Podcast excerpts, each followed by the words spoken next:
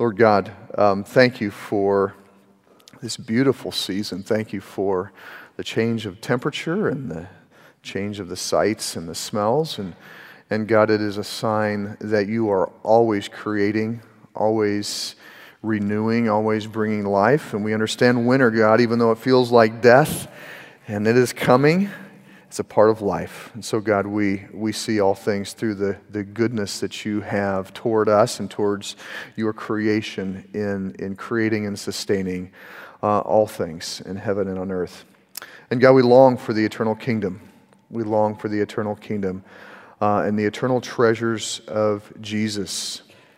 And while the treasures you have given us on this earth are enjoyable, they are not full as you are.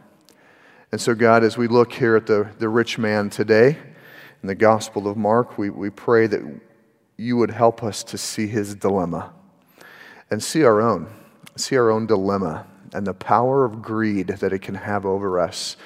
And Father, perhaps more than any other challenge that we have in this culture, we recognize greed.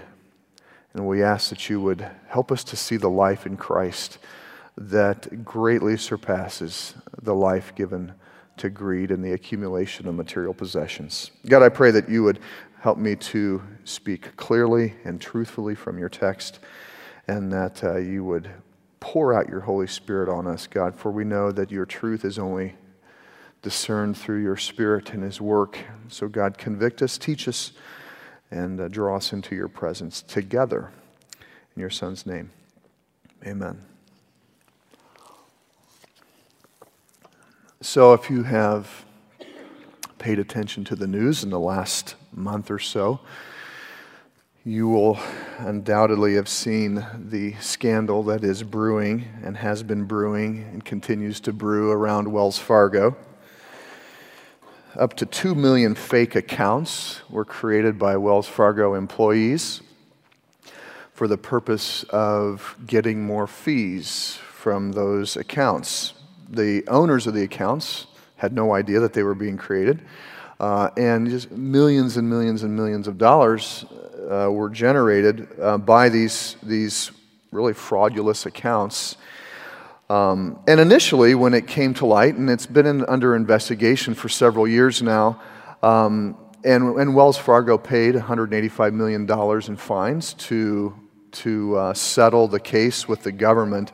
Um, but then began a, a, a, kind of a, I would say, a political uh, investigation. And uh, the, the blame was initially put, up, put on uh, low level employees in the branches. Uh, and they ended up firing like 5,300 branch employees. Uh, but as it turns out, as they kept digging, the investigators found that um, it, it really has been the culture of Wells Fargo. Um, and just, I use Wells Fargo and have since, I've used Wells Fargo since high school. Um, and so I'm not like picking out Wells Fargo. It's just a great example of, of what we're trying to talk about today out of this passage. Uh, Wells Fargo had a culture of greed. And it wasn't just 5,300 branch employees, low level employees, it was an entire culture, and, and the management knew about it. So, from top to bottom, Wells Fargo was guilty of greed and fraud for the purpose of making money. And the, the low level employees were motivated by making money because their jobs and their bonuses and their incomes were dependent upon it. And the high level people, uh, making millions of dollars a year, were pr- in it for the pursuit of money, for better bonuses, better positions, promotions, etc. Um, the value of the stock has dropped 10% since the news broke.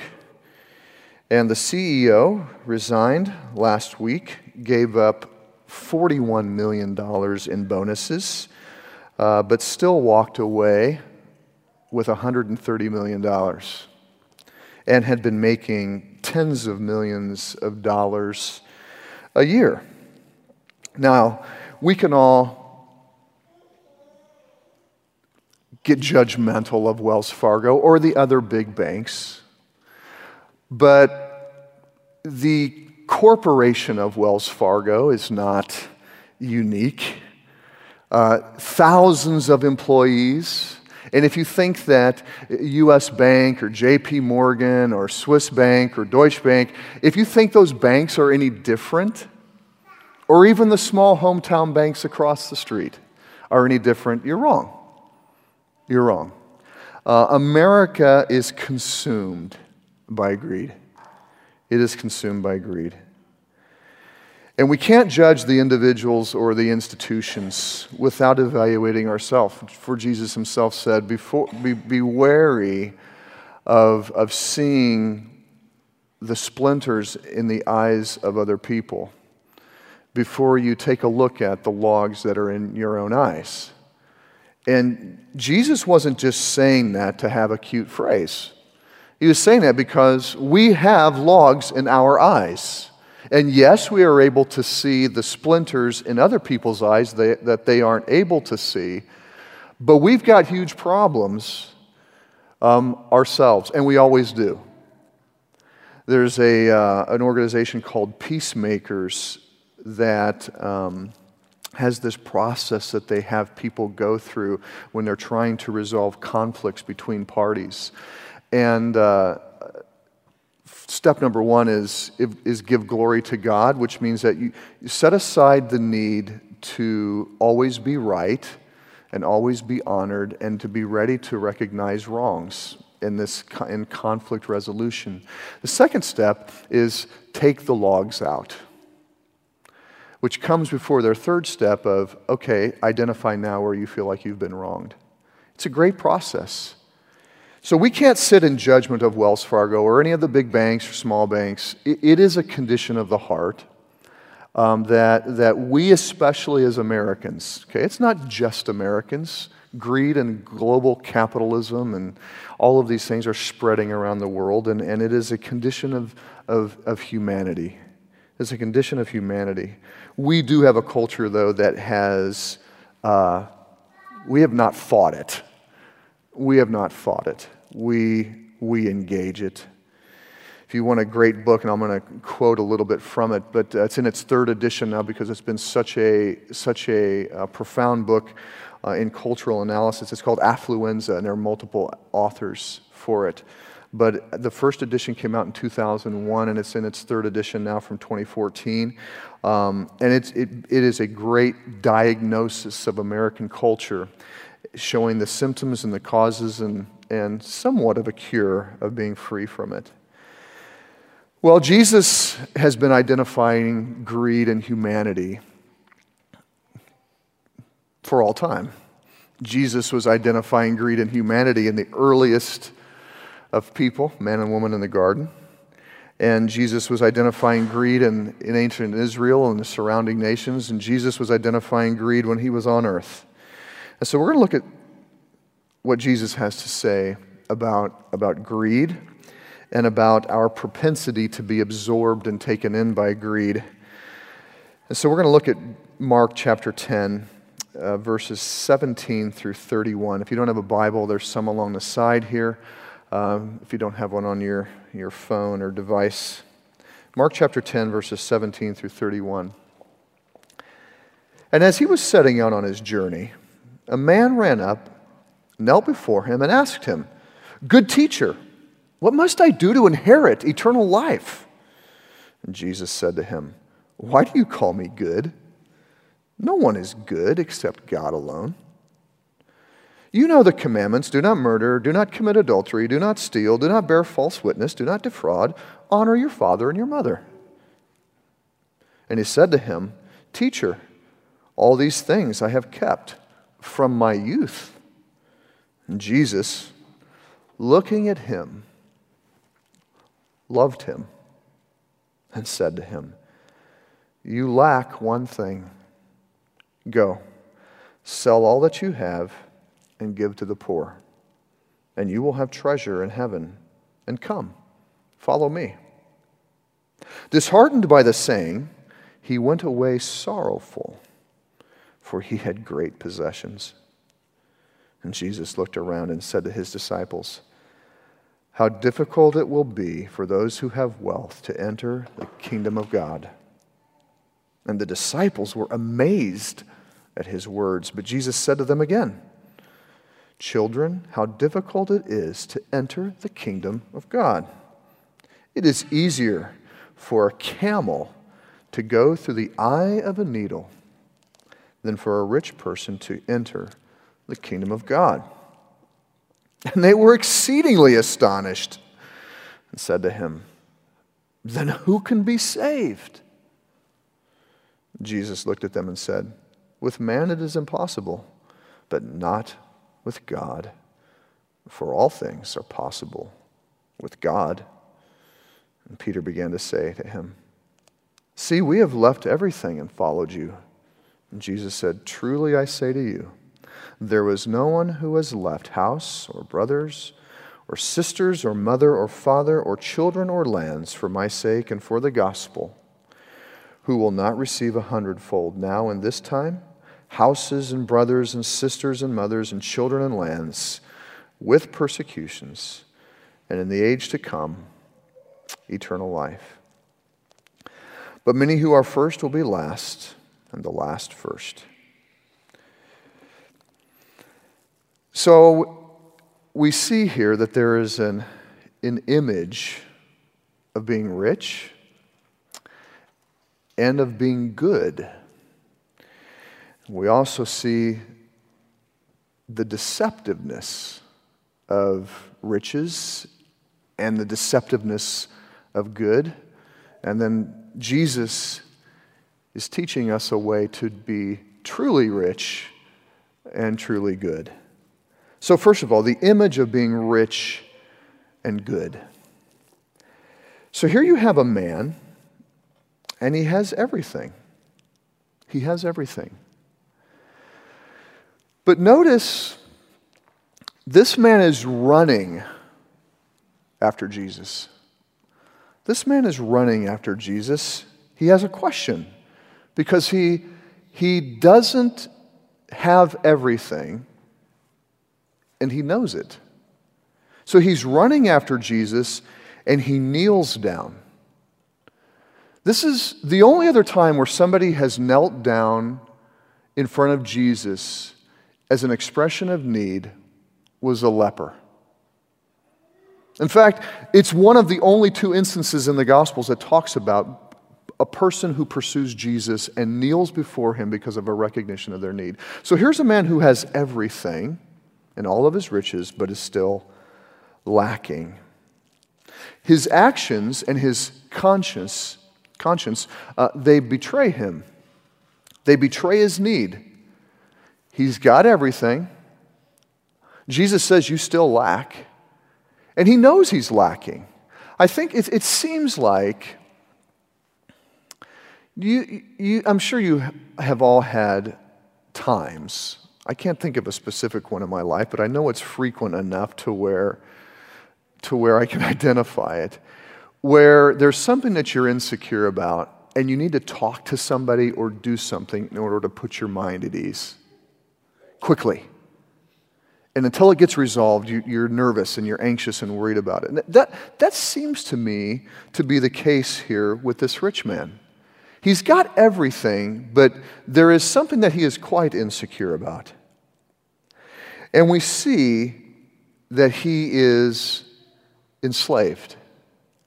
We see that he is enslaved to his riches. He's enslaved to the material possessions that he has. He is enslaved to this lifestyle. And he's also enslaved to a hardenedness, to a hard, hard heart and a stiff neck, the scriptures call it. Because he goes away disheartened. Jesus tells him to give up everything he has. And he goes away disheartened because he knows he's in need. He knows he has a problem that needs to get resolved. It seems like he really even knows that Jesus can help him with it. And so he goes with this desperation to solve what he sees as lacking in his life. And he can't he can't come to the point of pursuing the fulfillment of what is lacking. And he is conflicted and depressed. And his mood, literally, the, his mood was darkened. He got the answer he was looking for. He got the answer he was looking for, but he wasn't happy with the answer. His actions and his conscience betray the conflict that is within him. But he can't break free. He can't break free from it.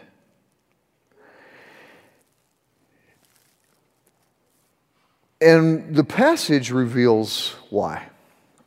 Notice, you know, when Jesus first comments, re- replies to him, you know, he comes, he, he says, good teacher. And Jesus first, and he asks Jesus the question. Jesus doesn't answer the question. Jesus addresses why he called him good.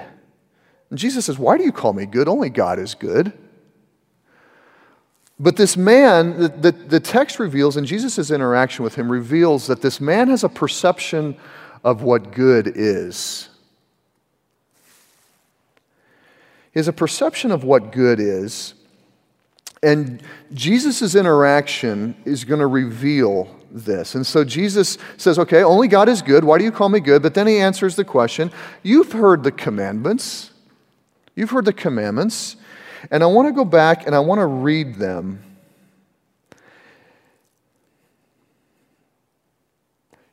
Do not murder. Do not commit adultery.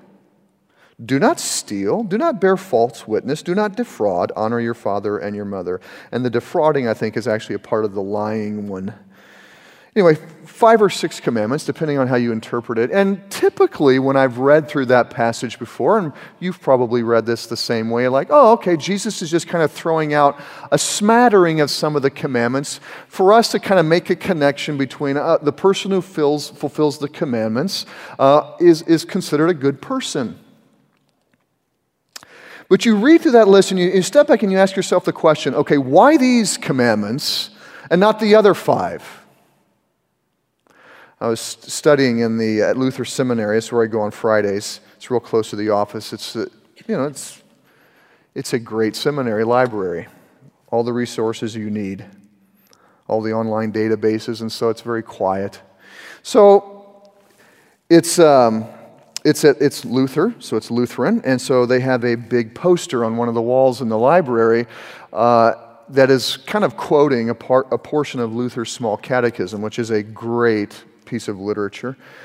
Um, and part of Luther's catechism, his small catechism, is the is the Ten Commandments or the Ten Commandments. And Luther is giving instruction to all the household heads to memorize the Ten Commandments because most of them couldn't read. So they had to memorize the Ten Commandments and instruct their families in the Ten Commandments. And so he had this little thing that they had to memorize and then the commandment itself. and he had some commentary that they needed to memorize. And so so I just went up because I knew that they were there. And so I went up and I looked at this poster instead of turning to Exodus 20 or Deuteronomy 5. And and so I just read through the commandments and I said, which ones are missing? Which ones are missing? You shall love the Lord your God with all your heart, mind, soul, and strength, and you shall worship him alone. You shall not worship images of God. You shall keep the Sabbath. Those are the first three that are missing, and it's one, two, and three. And then it's missing the last two. You shall not covet your neighbor's wife. Number nine. You shall not covet, covet your neighbor's house or his donkey or whatever, his possessions. Now, the, the Ten Commandments are ordered um, in a particular way. And you know, and all the other times that Jesus has been asked this question, you know, what is the greatest commandment? What do we have to do? It's always love the Lord your God and love your neighbor as yourself, right? Not this time. See, the first commandment orients us to the ultimate it is the ultimate commandment. You shall love the Lord your God with all your heart. And see, if you can love the Lord your God with all your heart, the other nine come easy. The other nine are dependent upon number one. And number two, you shall worship nothing else. You shall not make an image of God. God is, is, is known through spirit.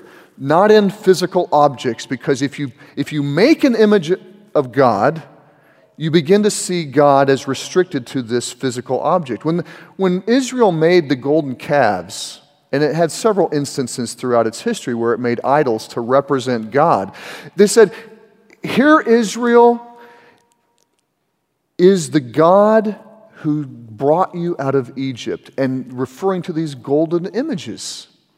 God is not to be known in objects that we can fashion and possess. And the third one, you shall honor the Sabbath. Why? Because a Sabbath is a recognition of God's blessing in our lives that we don't have to work for. That we don't have to work. I mean, we work, God instructs us to work. As image bearers of God, He works, so we work. And we, we know God through our work, and we provide for ourselves and others through our work, which is a, an image of God. Those are image of God things, but we are not enslaved to our work. We can rest from our work knowing that God will provide. So it's all those first three are orienting our understanding of who God is and of his generosity toward us.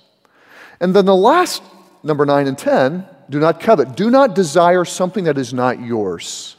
God will provide what you need. And so Jesus doesn't include those in the commandments that he tells this rich man. And the rich man doesn't say, Jesus, you left out five. What's he say? I've kept these from my youth. See, the man's understanding of good, and this is what we often do, the man's understanding of good was limited to specific behaviors. I'm not a murderer. I'm not a thief. I'm not an adulterer. I love my parents and my family. I don't lie. We, we set up a moral framework for, for evaluating ourselves as to whether or not we are good. We are good. How many times you have a conversation with people, or how many times have you said yourself, I'm a good person? Sometimes when I'm counseling somebody and I'm trying to work into their lives, and there's stuff that they're just not seeing. A common response out of a fear of addressing what is there is, but I'm a good mom, I'm a good dad, I'm a good. It's just, I'm a good. This like, and, and I'll stop and say, you know, why do you keep telling me that you're good? And then I quote this passage Only God is good.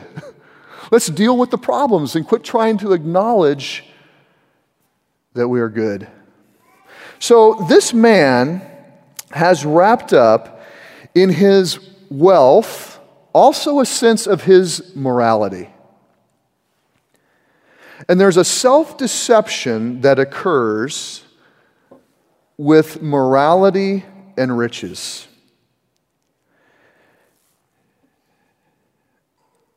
And that is what the man can't break free from. His sense of self is wrapped up in his wealth and in his morality. And he cannot break the shackles of his greed. This book Affluenza, I'm going to have several quotes. Addiction to stuff is not easily understood. Addiction, you can't break free, it's enslaving you. It's not easily understood. It is a bubbling cauldron of such emotional states as anxiety, loneliness, and low self esteem. Then they quote a woman named Leanne who had two apartments. One apartment was her own, the other apartment was with her live in boyfriend. And she didn't realize her sickness in, in greediness until she moved all of her clothes from her boyfriend's apartment when she broke up with him to move back into her own apartment. And on top of having more stuff than she could fit into one apartment, she saw that most of the things that she had, she had two of. And she had never realized it before. And so this woman, Leanne, says this I'd like to think I shop because I don't want to look like everybody else. So I'd like to shop so I can be distinct. Well, okay. There's some issues behind that one, but not, it's not even the deeper issue. Leanne confides anonymously. But the real reason, I thought this was amazing. The real reason is because I don't want to look like myself. It's easier to buy something new and feel good about yourself than it is to change yourself. So her shopping was, was bubbling out of a desire for a new self, a new self image, a new identity. And so greed is an effort to remake the sense of self. Think of the woman in the garden with the man. They saw that the apple, or the fruit the tree of the knowledge of good and evil, was beautiful, would make them smart and wise, and would provide for them. And the eating of something is the desire to be one with, to consume and make it you. So it was the desire to possess beauty, the desire to possess knowledge and wisdom, the desire to possess uh, sustenance and self sufficiency. God had promised all of those things. But the condition of, of, of humanity is the, is the desire to be our own self and to not be dependent upon the God who created us. And that is the enslavement. That is the enslavement. That is the, the longing to make ourselves in our own image of whatever that is, with the full recognition that where we are at is not it. So, greed, according to Jesus' words, and I think our own, we would have to say it as well, uh, is the greatest opponent to following Jesus. It is the greatest obstacle, it is the greatest idol. We're going to look at Revelation next spring, January through March. And we're going to see that uh, in, the story of the, the day of the Lord and the, the, the ending of all things and the apocalypse, um, there is a, a rising up of, of, of the leader that we understand to be the Antichrist. And the Antichrist uh, emerges in power and c- comes to global power um, and, and destroys his last greatest competitor. It's not Jesus. He'll fight Jesus later and lose. Um, his last greatest competitor is called Babylon. And Babylon, as described in Revelation 17 through 19, is not the Roman Catholic Church. It's not, and obviously, it can't be Saddam Hussein in Iraq at this point, even though for a long time everybody was saying that. It's not something that emerges out of the Middle East. Babylon is a global culture of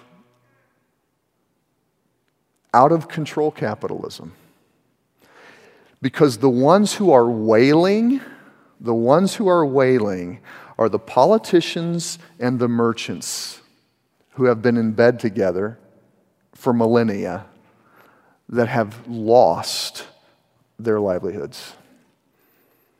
The Antichrist will destroy global capitalism. It is the greatest competitor to Jesus, it's the greatest competitor to the devil, and the devil will destroy it before Jesus destroys him. That's our inner conflict. Our desire to feel fulfilled and to be fulfilled. It's an aspect of, of forming our own righteousness, to use Paul's terms, is deceptively sustained by greed. Psychologists tell us that pathological buying is typically related to a quest for greater recognition and acceptance. And there's a recognition in our secular culture that this is a problem and it is affecting the quality of our lives. And there are several chapters in this book. Again, the book is called just Affluenza, the disease of greed. The economist Herman Daly says this consuming becomes pathological because its importance grows larger and larger, so our need to buy becomes larger and larger in direct proportion to our decreasing satisfaction. So the more lonely and anxious and unfulfilled we feel, the more we buy. And the more we buy, the more unfulfilled we feel and lonely and anxious and depressed. But the deception doesn't end. The deception doesn't end. We don't see it. We just keep thinking that, that buying things and accumulating things will fill that desire. But it doesn't go away. And again, these are, this, I'm not quoting scripture here, I'm quoting contemporary psychologists and social scientists and, econ- and economists. And Jesus' statements show this deception. Jesus says twice, it is impossible or really hard, very difficult for a rich man to enter the kingdom of God. And the disciples are flabbergasted.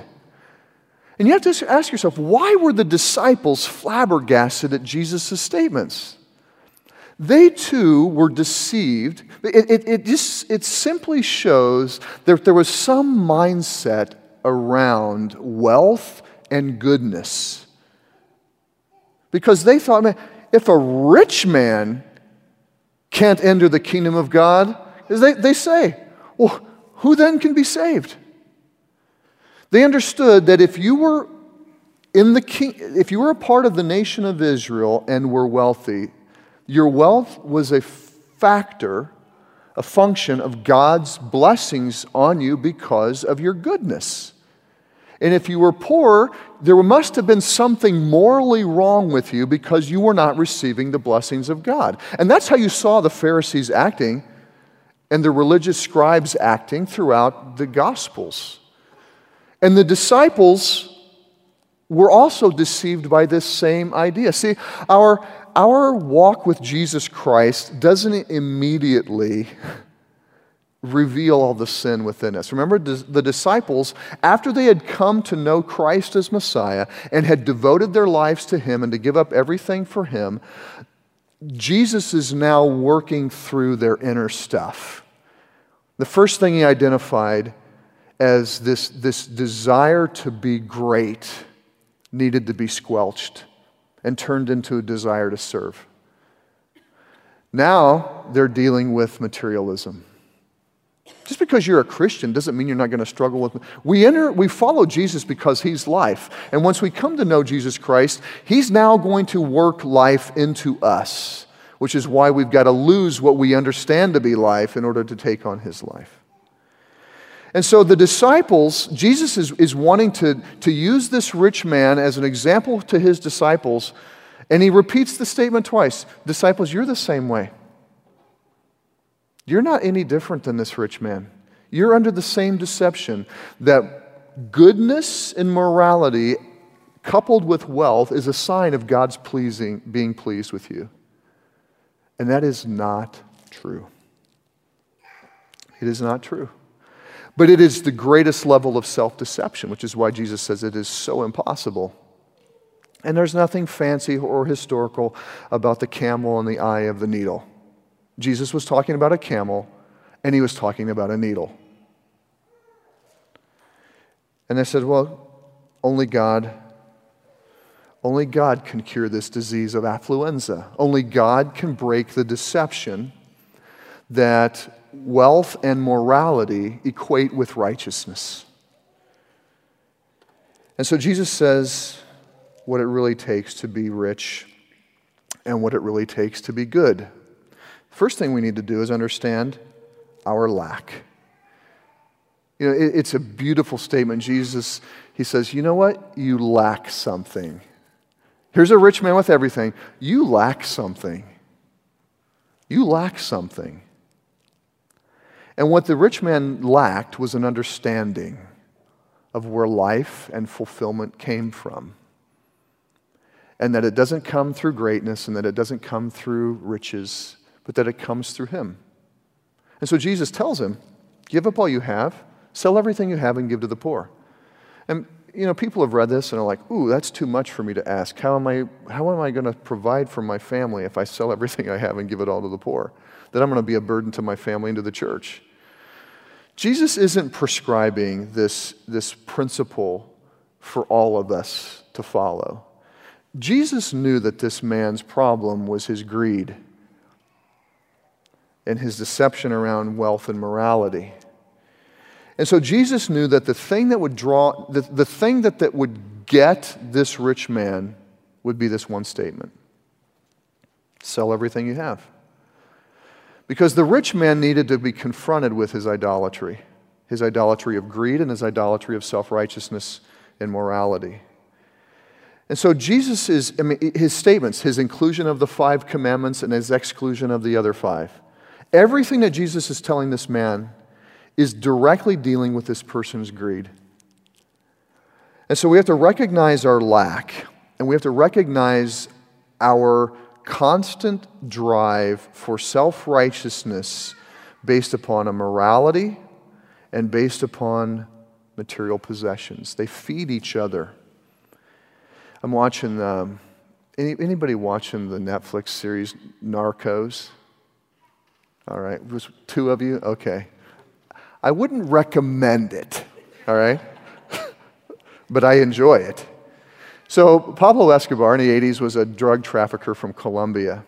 This man, at one point, was the seventh richest man in the world, making more than most of the global CEOs and bankers. $30 million a day this guy was making. They were making so much money they would have to bale it up and bury it in holes because they couldn't find enough places to store the money. And he lived modestly. He had a family, had a couple kids, a beautiful wife. He started off like as a smuggler, stealing televisions, and then got into cocaine and basically supplied the entire city of Miami with cocaine for many years. But it was never enough. And he thought of himself as good. He gave a lot of money and built a lot of homes for the, for the poor in Colombia, in his hometown. Um, and, and you can see, I mean, I'm, you know, it's a television series, and there's a lot of things that aren't perfectly factual, but you can see in this man, Pablo Escobar, he had a sense of self righteousness and goodness. And again, we can easily judge Pablo Escobar. We can easily judge the CEO of Wells Fargo and the other big banks. But um, if we don't put ourselves into the place of that rich man, if we don't put ourselves in the place of the disciples, we are not going to see our need, we're not going to see our lack, and we are not going to see where Jesus can come in. So, what do we do if we don't? If, if, if giving, if, if selling all that we have and giving to the poor isn't the biblical prescription for everyone, the spirit behind it is. Spirit behind it is do not think that life comes from what you have. Do not think that life is, is, a, is a product of your morality and material wealth.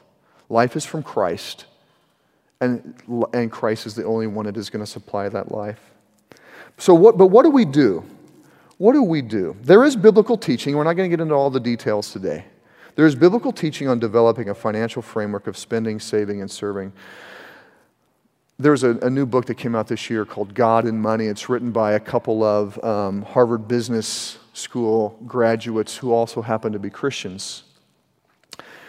Uh, it is the best book that I have seen on practical suggestions of how to think about money, what you spend, what you save, and how you use it to serve.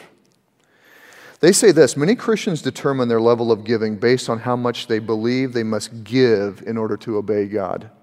This is a great quote. We argue that these individuals are thinking about the question backward, embracing the notion that everything we have truly belongs to God leads instead to the question how much do I really need to keep? How much do I need to keep? book's called God and Money How We Discovered True Riches at Harvard Business School. So the idea is this you figure out what you need to live on to meet your expenses and to meet your biblical obligations, and determine to give the rest of it away. And so they've got, they've got a great process that you go through in their book that helps you determine what, what do I need to live on? to meet the biblical obligations that God has given us in His Word. And, they, and, and, and then you set, you set that amount and you give everything else away. It keeps you living at a place that doesn't pursue materialism. Because let's say you make a half a million, and you know, these are Harvard Business School grads. One of them started his own business, the other one was making tons of money from an oil company. All right, so th- these guys are in the realm of making in the six figures when they're out of school. If you're thinking about it, um, if you're thinking about it in the, like they would say, the old way, yeah, you make 300 grand a year, 400 grand a year, you give 10% of that away, and you still are sitting on a big pile of money, but you've been very generous because you've, you've given so much away. But you can easily develop a materialistic lifestyle with that much money and beat, you know, be given your 10% away or your 20% away, maybe even. So you're giving to the church, you're giving to the poor, but are materialistic. They say, listen, figure out what an average person can live on in this world. Set your, set your limit and give everything else away. Because you have money to fulfill the things that God wants you to do, and the rest is there to fulfill more of the things that God wants you to do. We're working on a faith and work equipping effort in the church over the next couple of years, and they're going to be part of our regular equipping process across the church. And we're going to incorporate this book into it. How we think about money is affected by how we think about work, and vice versa. And if we see ourselves as workers for the kingdom, it is a, it is a tremendous resource that we could have for kingdom purposes, for, for, for contributing to the welfare of our city, if we all develop the mentality of determining a, a lifestyle base and giving everything else away, you'll work harder and make more and have more joy. And that's what Jesus says. If you want life now, serve God with your money. Don't use it to develop an identity. Don't use it to give yourself a new sense of self. Let Jesus give you a sense of self. Let Jesus give you joy. Let Jesus give you fulfillment. Let Jesus give you life. And you can use your money to experience the fullness of Christ because you're not using it, you're not enslaved to it. He says, You're going to have more life now.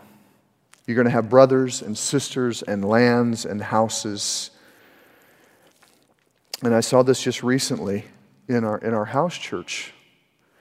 We had a, a woman in our house church who, through a variety of circumstances, she gave me permission to say this, I'm not going to tell you who it is. Through a variety of circumstances and reasons, did not have a family that she could depend upon to be family specifically concerned with what happens if something happens to me and there's a huge financial burden and I can't cover it with my savings and I'm no longer able to work. What's going to happen to me financially? Because I don't have a family that I can depend upon. Someone else in our house church was in a place of great need for important things. So we just had a meeting as a house church. Hey, here's the need. We've got to meet it. Over a few weeks' time, we came up with $3,000, not through the church budget, just the households of the church giving above and beyond what they have been giving to the church and Twin Cities Ministries or whatever, 3,000 bucks to meet these needs. And at that meeting, this, this woman got tearful and was crying and explained, Now I know I have a family.